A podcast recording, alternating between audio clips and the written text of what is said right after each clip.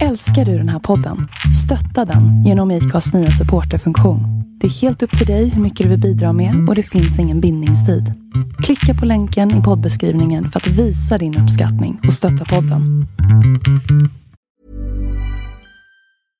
Hej, jag Ryan Reynolds. På Midmobile vill vi like to do opposite of vad Big Wireless gör. De laddar you mycket. We charge you a little. So naturally, when they announced they'd be raising their prices due to inflation, we decided to deflate our prices due to not hating you. That's right. We're cutting the price of Mint Unlimited from $30 a month to just $15 a month. Give it a try at mintmobile.com slash switch. $45 upfront for three months plus taxes and fees. Promo rate for new customers for limited time. Unlimited more than 40 gigabytes per month. Slows. Full terms at mintmobile.com. Botox Cosmetic, out of botulinum toxin A, FDA approved for over 20 years. So, talk to your specialist to see if Botox Cosmetic is right for you. For full prescribing information, including boxed warning, visit BotoxCosmetic.com or call 877-351-0300. Remember to ask for Botox Cosmetic by name. To see for yourself and learn more, visit BotoxCosmetic.com. That's BotoxCosmetic.com.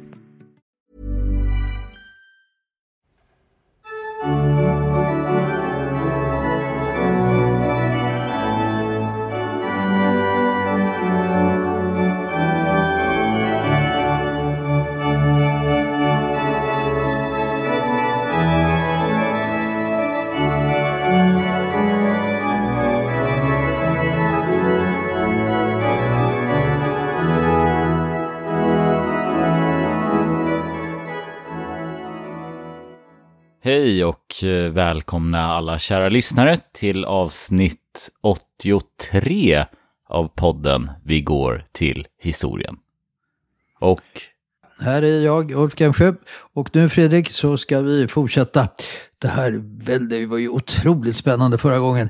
Och eh, vi ska nu återvända till den dramatiska situationen eh, som vi avslutade förra avsnittet med. Eh, var, var befann vi oss, kommer du ihåg? Ja, vi befann väl oss bokstavligen på en is va? Visst, visst.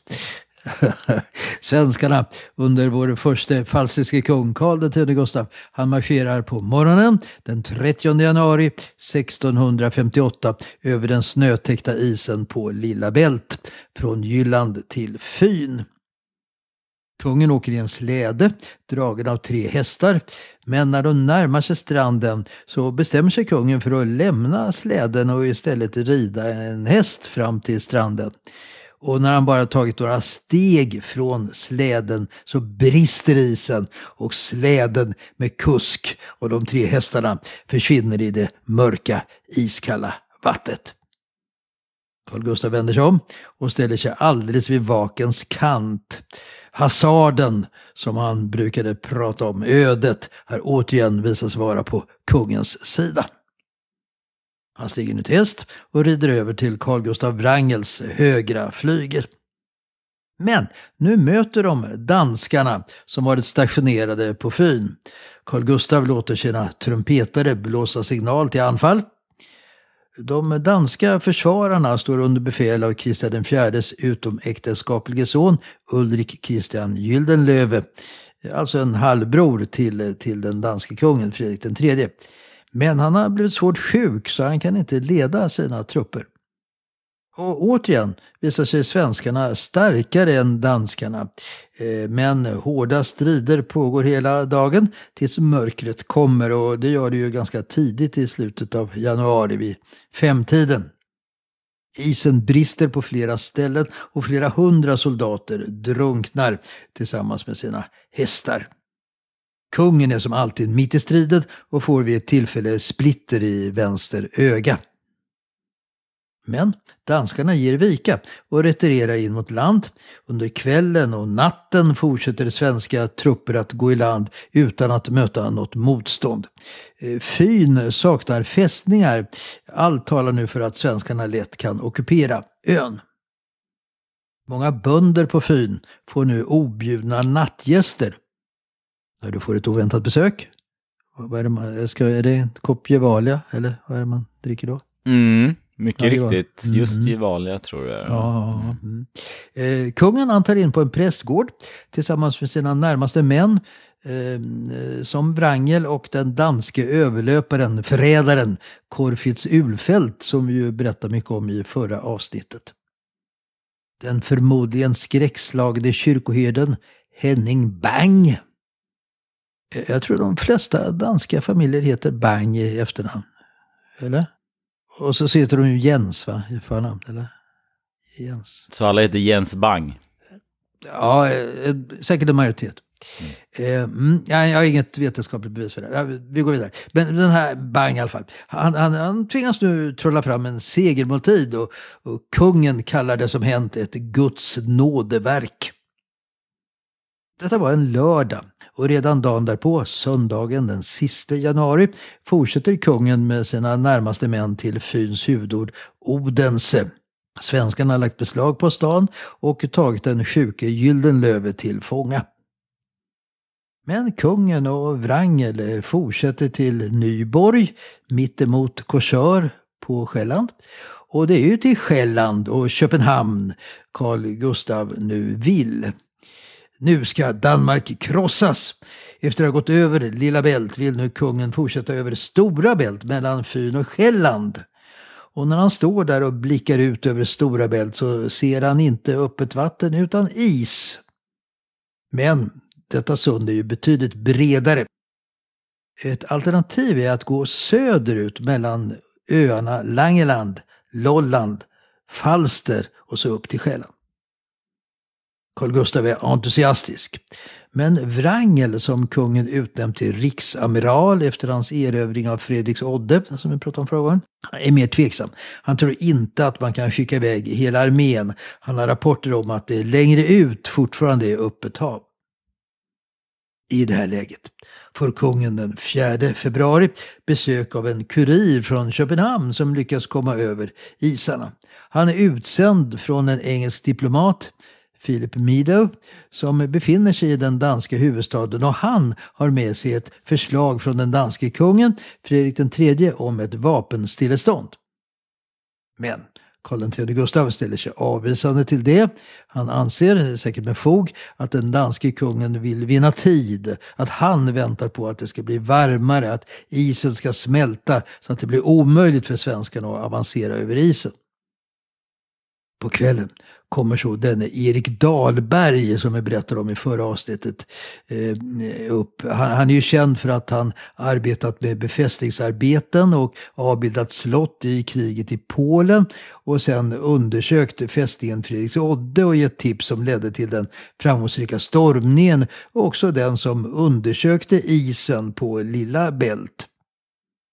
Och nu har Erik Dahlberg med den smidiga titeln generalkvartermästarlöjtnant undersökt isen från Fyn söderut till Langeland och från Langeland till Lolland och sett att den höll. Den svenska kungen slår upp i händerna och utbrister i sitt enda för framtiden bevingade uttryck. Nu, bror Fredrik, skola vi talas vid på god svenska. Denna natt mellan den 4 och 5 februari 1658 blir mycket dramatisk. En av de mest avgörande i Sveriges historia. Kungen väcker Wrangel och Ulfeld vid tvåtiden eh, på natten och berättar om Dahlbergs iakttagelser. Men de är båda tveksamma, låter sig inte övertygas. Och kungen låter sig påverkas och, och går och lägger sig. Men han kan inte sova. Han kallar på Dahlberg som sittande på sängkanten av den kungliga sängen återigen redogör för sina erfarenheter av isundersökningen. Och kungen för upp, utropar. Det här måste i Herrens namn gå fort. Wrangel och Ulfeldt må säga vad de vill. Den kände 1800-talshistorieprofessorn och ministern F.F. Karlsson, expert på de falsiska kungarna, har skrivit det var ett av dessa ögonblick då århundradens öden väga på ögonblickets beslut i en människas själ. Det är mäktigt uttryckt, eller? Mm. Sen tror jag att det är ganska många sådana genom åren. Många genom historien. ögonblick, ja. men exakt. Där det verkligen... Eh, det, det pendlar mellan två beslut och det beslutet får liksom helt otroliga följder. Det kallas mm. väl för något, det där butterfly-effekt. Ja, ja, just det. Just det. Ja, så, så, så är det ju.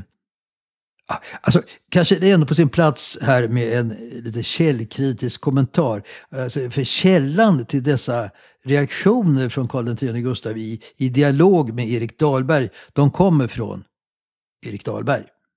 Vid båda dessa tillfällen var kungen och Dahlberg ensamma. Och Dahlberg han vill ju visa att kungen fattar sitt beslut enbart på vad Dahlberg rapporterar. Men, men eh, naturligtvis eh, det kan det ju ha varit så. Och faktum kvarstår. Kungen fattar beslut i gryningen den 5 februari att marschen över Isar ska fortsätta från Fyn mot Langeland. Av flera skäl är det bråttom. Vädret kan slå om. Andra makter kan försöka rädda Danmark. Och soldaterna kommer att i längden ha svårt att hitta tillräckligt underhåll på, på Fyn. Carl Gustaf skickar tillbaka den engelske diplomatens kurir med ett avböjande svar till Fredrik IIIs stilleståndsförslag. På eftermiddagen kommer så oroväckande rapporter från SMHIs föregångare. Ett töväder är på väg. Kungen samlar sina generaler för ett krigsråd. Samtliga generaler avråder från att inleda marschen över isarna. Han pekar också på faran att om man kommer över till Langeland och tövädret sen gör att isarna går upp, då blir man ju isolerad på den lilla ön utan att varken kunna fortsätta eller gå tillbaka. Kungen är benägen att hålla med sina generaler och ställa in ismarschen. Men så kommer några spanare som varit ända borta på Lolland och rider tillbaka utan missöden. Då fattar kungen sitt slutgiltiga beslut. Med kungen i spetsen ska övergången till Langeland sättas igång. Och när man nått denna smala ö ska man snabbt fortsätta tvärs över den och samlas vid dess östkust. Kungen ger Wrangel möjligheten att med resten av armén välja mellan att följa i kungens spår eller att gå direkt från Nyborg över Stora Bält till Korsör på Själlands västkust. Kungen uttrycker som sitt önskemål att Wrangel ska välja det senare alternativet för då skulle Själland angripas från två håll, från väster och från söder. Mitt i natten, mellan den 5 och den 6 februari, sätter man igång. Det är ungefär två mil över isen till Langeland. Ett klart månljus lyser upp isen. Det under dagen något mildare vädret och trampandet av alla hästhovar har gjort att man går i smält snö i ett par decimeters högt vatten. Ja, man kan ju tänka sig in i det här, eller hur? Det måste ju ha varit oerhört dramatiskt och kusligt. Va? Alltså, eh, själva marschvägen ser i månljuset ut som en svart öppen ström och när som helst så kan man ju nå öppet hav. Jag har faktiskt tagit upp uh, en karta här för att se ungefär hur de gick. Mm, det är ganska mm. intressant. Det kan jag tipsa lyssnarna om att göra också. Ja, ja Google absolut. Maps. Mm, absolut. Inte sponsrade, men mm, ja, det, är, okay. det är de bästa. Ja, ja, jag gör det. Ja, I min generation så har man ju kartan eh, framför sig ändå utan att behöva titta i. Man har den i huvudet liksom. Vi talade förut om Dahlbergs roll. Enligt hans egna redogörelser spelar han även här en avgörande roll genom att eh, även nu ha mätt isen och gett klartecken och gått i spetsen för trupperna över isen. Men eh, det är faktiskt inte sant eftersom kungen tidigare samma dag skickat iväg Dahlberg till Wrangel, något även Wrangel skrivit om. Alltså, helt klart tar ju den Erik Dahlberg varje chans att visa på sin egen betydelse. Han vill för eftervärlden framstå som en riktig hjälte. Wrangel och Dahlberg de kommer inte bra överens och försöker förringa varandras insatser och betydelse. De har ju olika bakgrund. Wrangel är ju den födde aristokraten. Dahlberg, eh, ja, wannabe-uppkomlingen uppkomlingen kanske man kan säga. Men vem har fått flest gator nu då? ja, det leder ju helt klart Dahlberg. Mm. Vad man kan konstatera är att eh, Wrangel är mer försiktig och skeptisk till, till eh, ismarscherna än, än Dahlberg, som ju enligt egen utsago eh, alltså är den som ständigt pushar på kungen. En mot Dahlberg skeptisk historiker har syrligt konstaterat att Dahlberg, citat, skapat sin historia utan vittnen. Det, det, är lite fyndigt, eller hur? Mm. Ja, men taskigt. Men... ja. Men eh, alltså, hur man än dividerar om Dahlbergs insats och betydelse är det ju eh, viktigt att komma ihåg att det är enbart kungen ensam som fattar de avgörande besluten. Men hur går nu övergången till Langeland? Jo, kungen han åker i en öppen släde. Isen håller och tidigt på morgonen när solen går upp har man åter fast mark under fötterna och hovarna och medarna. Det har blivit kallare. Frukostbrödet måste huggas i bitar. Vinet och ölet har frusit. Kungen bestämmer att man ska fortsätta. Han skickar en kurir tillbaka till Wrangel på Fyn och beordrar honom att direkt sätta igång sin marsch. Han får fortfarande välja vilken väg han ska ta. Efter några timmars vila är man sent på förmiddagen framme vid nästa överfart mot Lolland. Den snötäckta isen håller även här och på kvällen är man framme eh, på Lolland. Varken på Langeland eller Lolland möter man några danska trupper. Eh, Carl Gustaf skickar ännu en kurir tillbaka till Wrangel för att rapportera att man nått Lolland och ännu en uppmaning att börja sin marsch om man inte nu redan gjort det.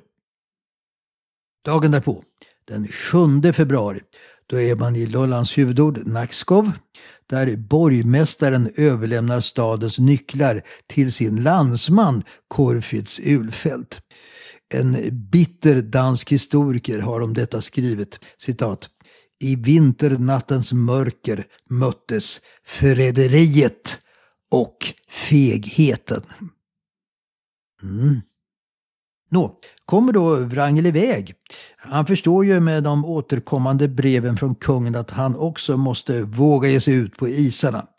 Han undersöker möjligheten att gå rakt ut österut tvärs över Stora Bält från Fyn till Själland. Men bedömer att det är alldeles för osäkert. Istället fortsätter han i kungens spår till Langeland med en något östligare bana. Man startar tidigt på morgonen den 7 februari och allt går bra. Man är framme på Langeland på eftermiddagen. Tidigt nästa morgon fortsätter man över isen mot Lolland som man når dagen därpå. Men kungen har inte inväntat sin riksamiral utan fortsatt den korta övergången till nästa ö, Falster. Och inte heller på Falster möter några försvarande danskar upp, utan alla danska trupper har dragit sig tillbaka till Själland för att försvara huvudstaden. Wrangel hakar på och den 9 februari förenas styrkorna på Falster. Du kommer kanske ihåg från våra bilsemestrar att vi åkte ju, motorvägen gick över de här öarna, Falster och Lolland och Langeland och så vidare. Eh, via några sista småöar är så Karl X Gustav den 10 februari framme vid Vårdenborg på Själland och på landsvägen så möter han i sin släde en liten delegation bestående av den tidigare nämnde engelske diplomaten Meadow och två danska riksråd. En av dem är Joakim Gersdorf som ersatt landsförrädaren Corfus Ulfeldt som rikshovmästare som var det finaste, alltså ledaren för det danska riksrådet. Eh, han kommer snart att bli bekant, den här Gersdorf, för en känd eh, replik eh, med mycket uppgivenhet. Eh, de samtalar bland de höga snödrivorna på vägen eh, med den svenske kungen om möjligheter till fredsförhandlingar och vill till att börja med utlysa en vapenvila. Men den svenske kungen har förstås inget intresse av det. Han talar om att Gud står på hans sida eftersom Gud byggt en brygga för de svenska trupperna. Men visst, Fredsförhandlingar kan han tänka sig och han utnämner Ulfeld till svenskarnas chefsförhandlare. Och det är förstås ett hån mot danskarna som vägrar samtala med honom. Men Carl Gustav vägrar byta ut honom. Den svenska kungen är på ett strålande humör. Han frågar Mido vad en engelsman har där att göra och får svaret vad en svensk har att göra i Danmark.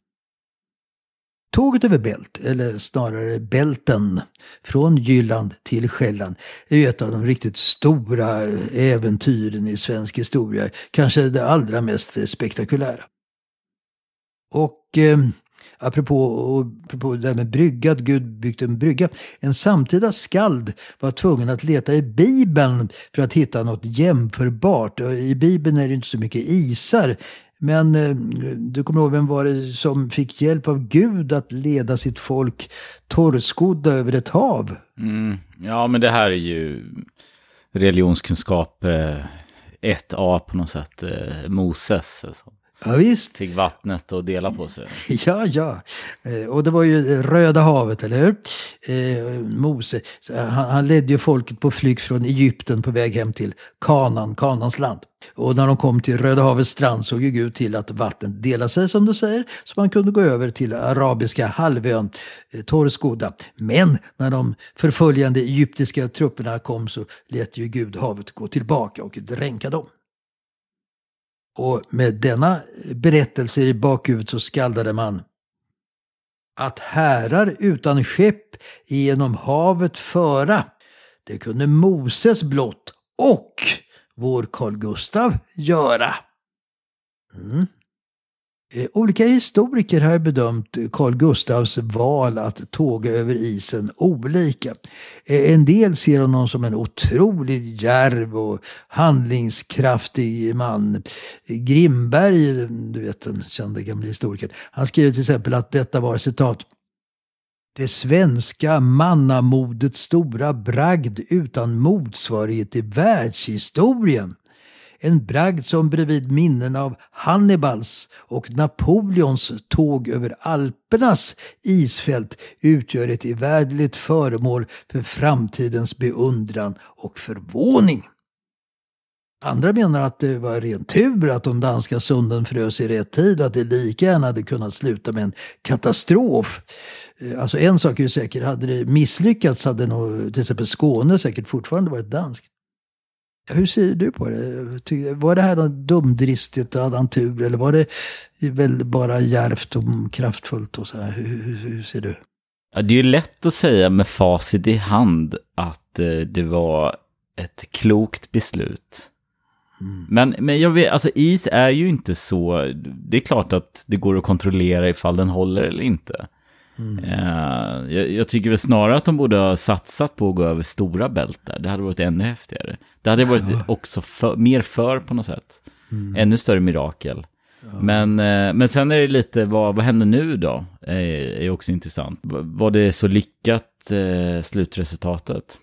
Ja, det, det kommer, får vi se. Alltså man vidgar lite grann och, eh, och ser på Karl X Gustav. Alltså, eh, var han eh, en kraftfull försvarare av den svenska stormakten som krigar i Polen och Danmark för att hålla dessa länder på mattan? Eller var han en erövrare som ville utöka landet ytterligare med oprovocerade angrepp på våra grannar? För att ta dagens aktuella terminologi, förde han ett renodlat brutalt angreppskrig eller militära specialoperationer i preventivt och defensivt syfte. Eh, hur skulle du kommentera det? Men det är det här eh, kärlek och krig, allt tillåtet och, och sen kan man väl lägga till och, och mot danskarna så är det definitivt tillåtet. Ja, nej, han var ju på väg hem där och, och danskarna var i vägen och mm. danskarna hade gjort samma sak och så vidare. Det är arvsfienden verkligen. Botox Cosmetic, out of botulinum toxin A, FDA approved for over 20 years. So, talk to your specialist to see if Botox Cosmetic is right for you. For full prescribing information, including boxed warning, visit BotoxCosmetic.com or call 877-351-0300. Remember to ask for Botox Cosmetic by name. To see for yourself and learn more, visit BotoxCosmetic.com. That's BotoxCosmetic.com. Ryan Reynolds here from Mint Mobile. With the price of just about everything going up during inflation, we thought we'd bring our prices down. So to help us, we brought in a reverse auctioneer, which is apparently a thing. Mint Mobile unlimited premium wireless. Ready to get 30, 30, bit to get 30, bit to get 20, 20, 20, bit to get 20, 20, bit to get 15, 15, 15, 15 just 15 bucks a month. So, Give it a try at mintmobile.com slash switch. $45 upfront for three months plus taxes and fees. Promo rate for new customers for limited time. Unlimited more than 40 gigabytes per month. Slows. Full terms at mintmobile.com. Millions of people have lost weight with personalized plans from Noom, like Evan, who can't stand salads and still lost 50 pounds. salads generally for most people are the easy button, right? For me, that wasn't an option.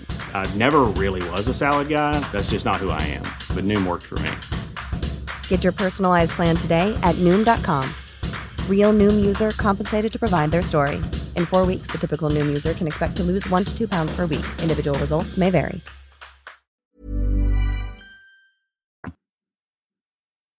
Ja, vad händer nu då? Jo, sen sällskapet eh, försvunnit eh, så överlägger nu Karl X Gustav med Wrangel, Ulfält och amiralen och riksrådet Sten Bjelke om hur man nu ska fortsätta. Ska man eh, gå med på fredsförhandlingar som danskarna uppenbarligen önskar? Eller ska man fortsätta kriget och gå mot Köpenhamn? Ja, vad hade du gjort i det läget?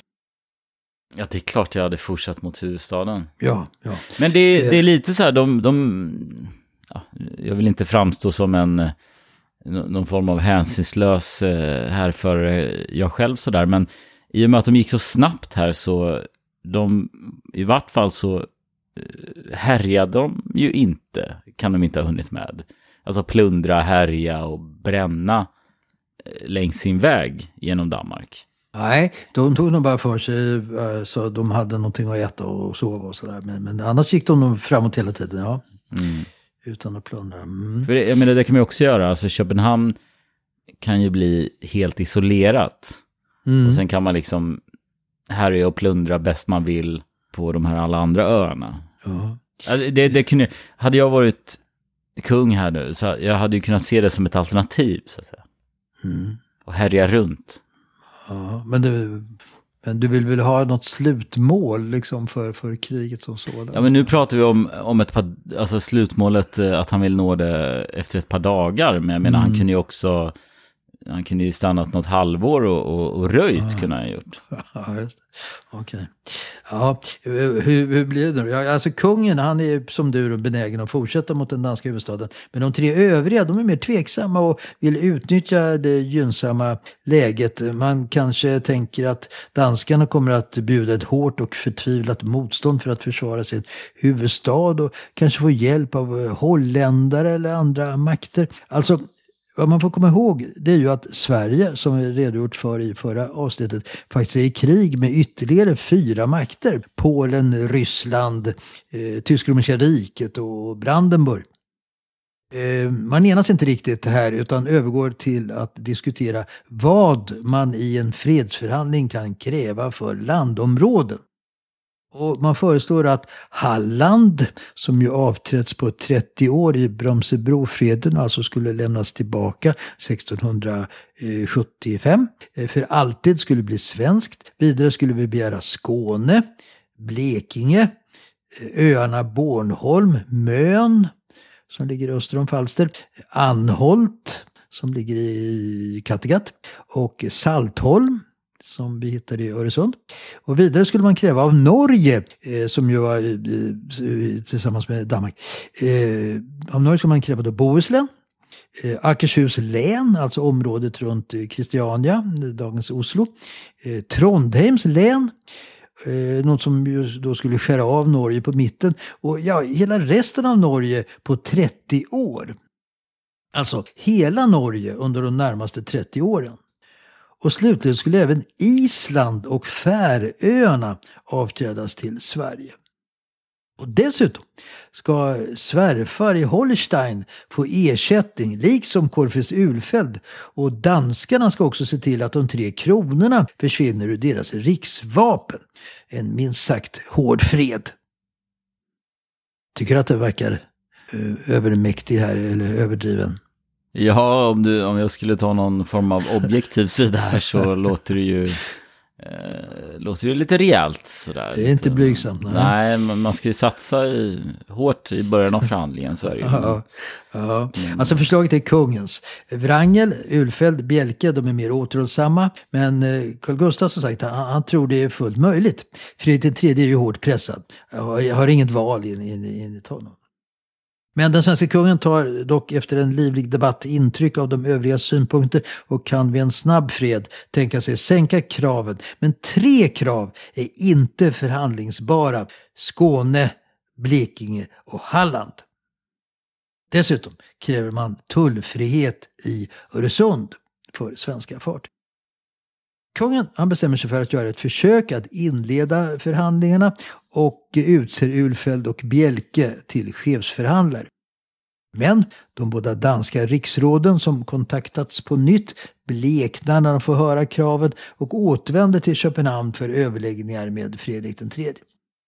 För att sätta ytterligare press återupptar nu Carl Gustav marschen norrut, passerar Köge, tre mil från Köpenhamn, fortsätter och slår läger endast två mil från den danska huvudstaden.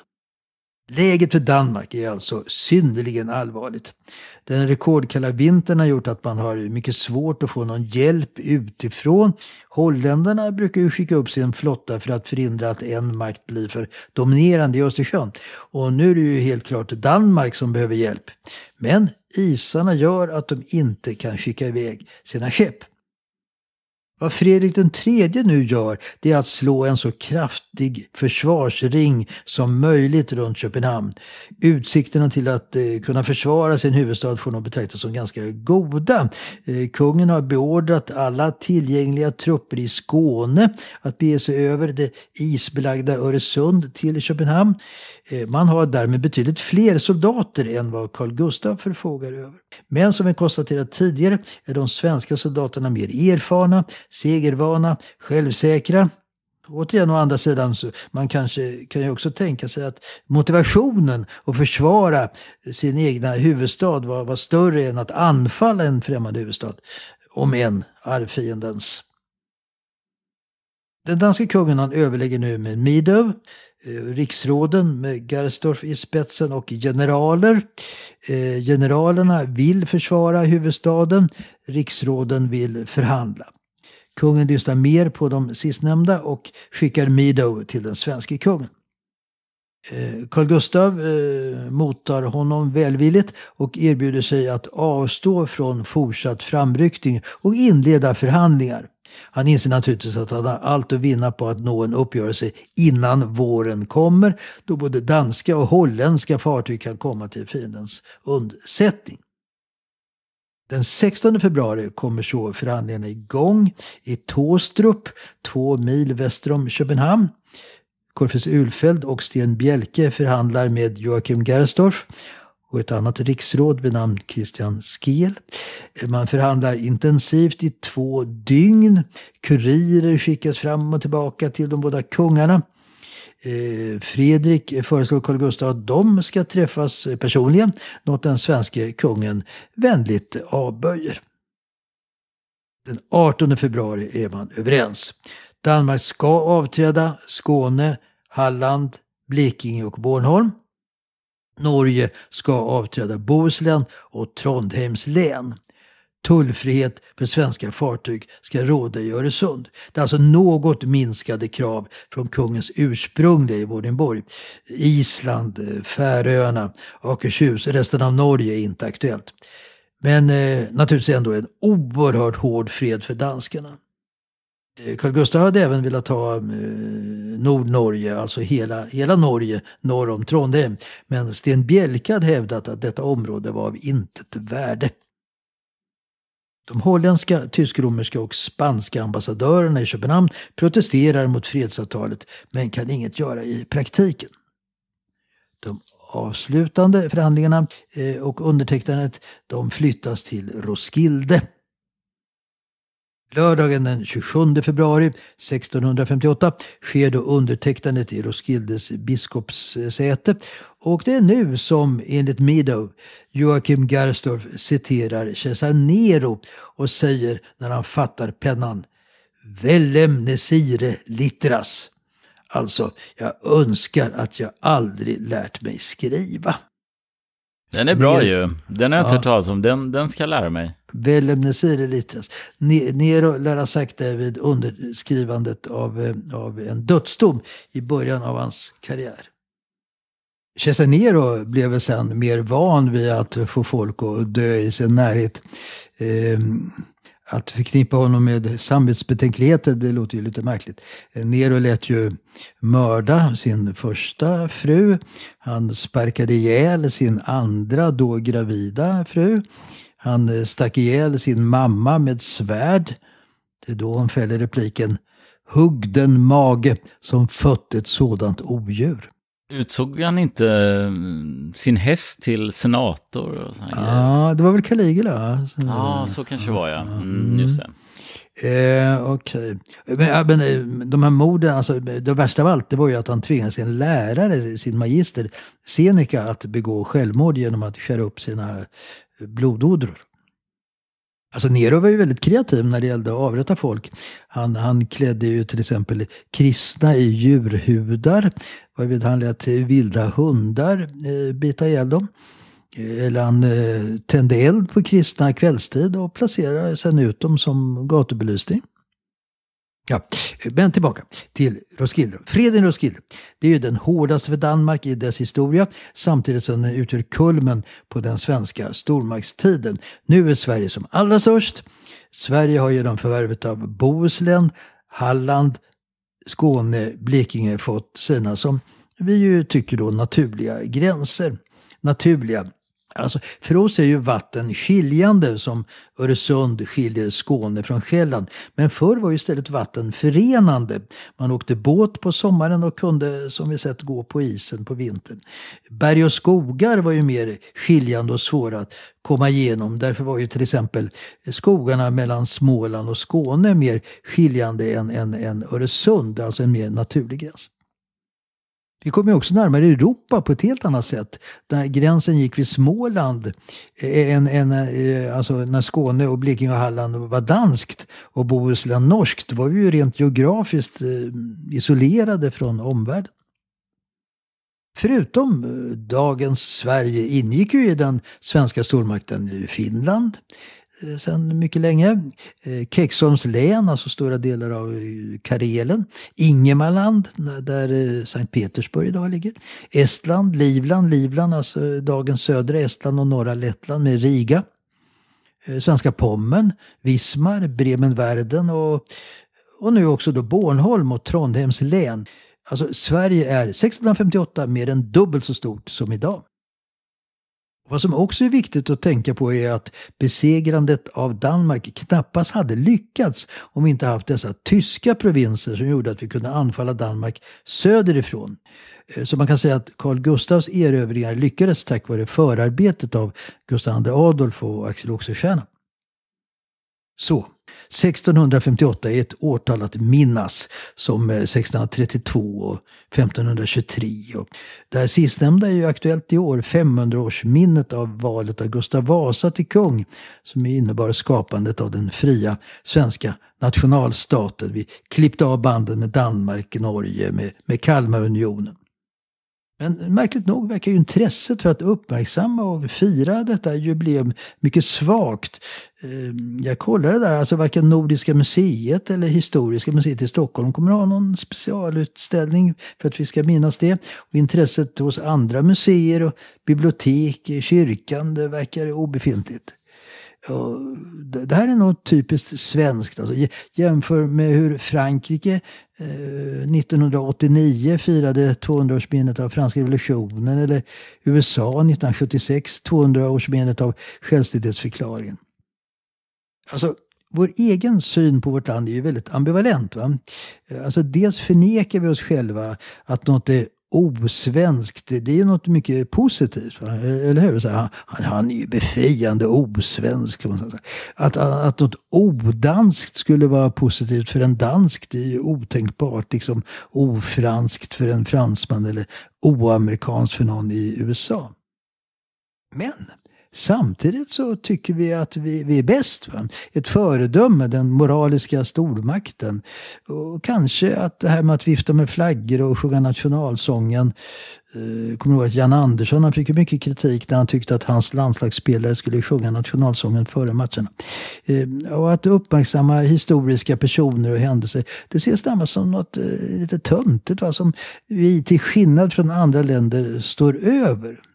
Eller, eller vad har du för kommentar till mina funderingar? Mm, det här tror jag, eh, om vi går tillbaka till den här tiden så tror jag inte vi hade den mentaliteten, utan den tror jag uppkommit eh, relativt nyligen, alltså de kanske två generationer. Och mm. jag, jag, tror man kan skylla en hel del på tyskarna. Eh, de, det här, all form av nationalism och den typen av eh, associationer eh, är livsfarliga. Eh, och sen tror jag också det beror på att vi inte var med i andra världskriget. Eh, mm. Konstigt nog så, vi, Sverige blev ett av världens rikaste länder då i och med att vi inte deltog. Samtidigt som vi nog skämdes en del, eller i vart fall borde ha skämts en del, eh, så eh, blev vi någon form av eh, moralisk övermakt i Sverige. Någon form av godhetsknarkare, mm, eh, mm. trots att vi inte hade lyft ett finger för att och liksom rädda den fria mm, världen. Mm. Eh, vilket kan te sig märkligt. Men vi kunde vara det eftersom vi var ändå så pass rika, ett av världens mm, rikaste länder som mm, sagt.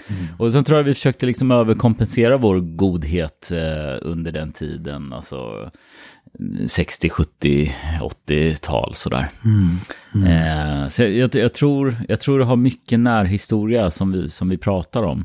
Eh, och jag tror eh, det ska bli intressant att se om den här, vi pratar om jantelag och den sträcks förstås ännu längre tillbaks, men eh, mm. eh, jag tror innerst inne är vi också lite stolta över jantelagen, även om vi säger någonting annat. ja, eh, jag tror ju, alltså jantelagen kan ju vara lite så här ah, tråkigt. Jag är inte för jante. Jag tycker att det, människor ska få eh, visa sig själva och så vidare. Samtidigt så tror jag innerst inne så stör vi oss alla på den typen av människor. Och innerst inne så har vi nog alla lite jante i oss. Men mm. ja, jag vet inte. Det är klart att det håller på att förändras lite, den här svenska mentaliteten vi pratar om. Men eh, allting hör ihop tror jag. De, mm. Ja. Mycket hör ihop med andra världskriget, tror jag. Ja, ja. Men eh, oavsett eh, nationalism och synen på vårt land så är ju den svenska historien eh, den är ju oerhört spännande att läsa om och höra på till exempel från en podd som vår.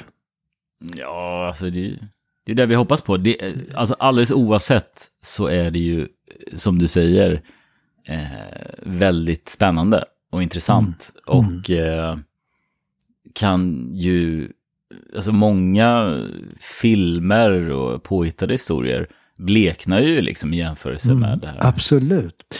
Visst, vadå Game of Thrones? Det här är ju, som jag brukar säga, det här är ju otroligt mycket mer spännande.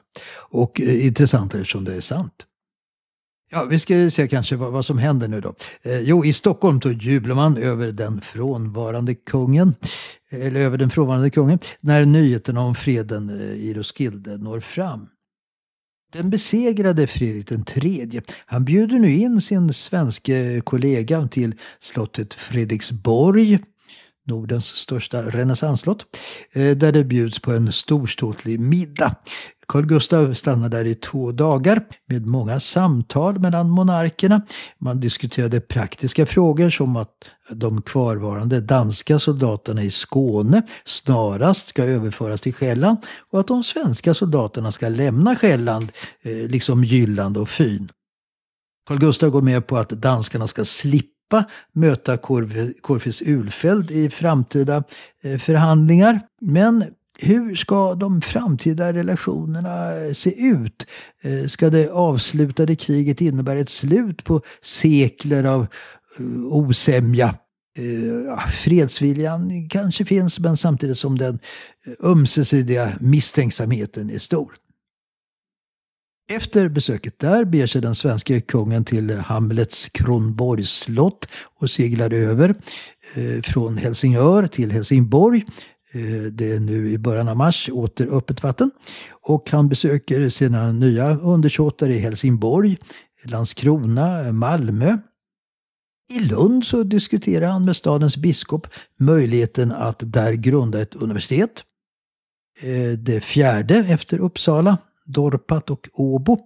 Och syftet är att ett universitet i Lund kan leda eh, försvenskningsarbetet i de nya provinserna. Han har med sig Erik Dahlberg som får i uppdrag att eh, rusta upp fästningarna i de nya provinserna. Och i Blekinge föreslår Dahlberg att en ny hamnstad ska anläggas, vilket sker. Eh, en, en stad som får kungens namn, nämligen Karlshamn. Ja, ja. Man kan ju fråga sig hur befolkningen ser på de nya herrarna. Det, det, det är nog inte så att jublande folkmassor står längs kungens färdväg.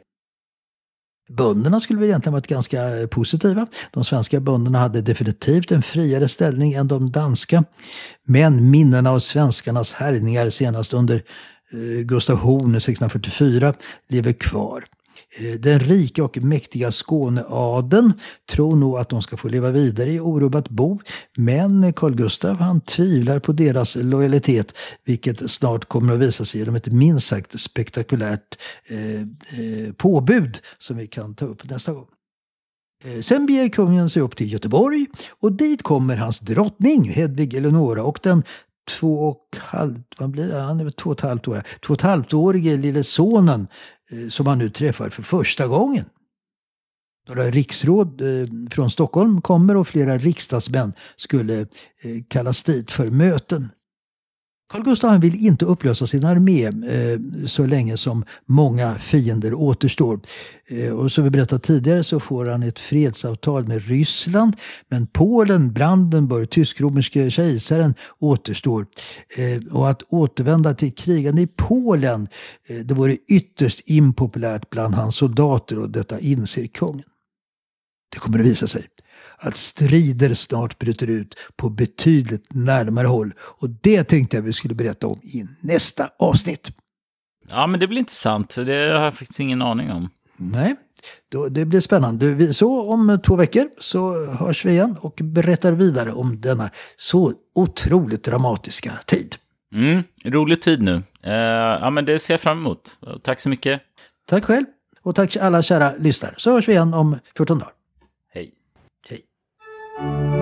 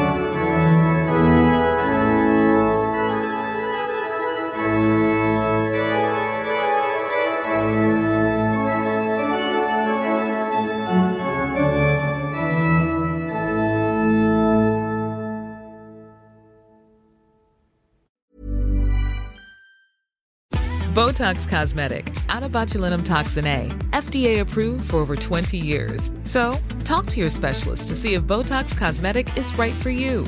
For full prescribing information, including boxed warning, visit BotoxCosmetic.com or call 877-351-0300. Remember to ask for Botox Cosmetic by name. To see for yourself and learn more, visit BotoxCosmetic.com. That's BotoxCosmetic.com.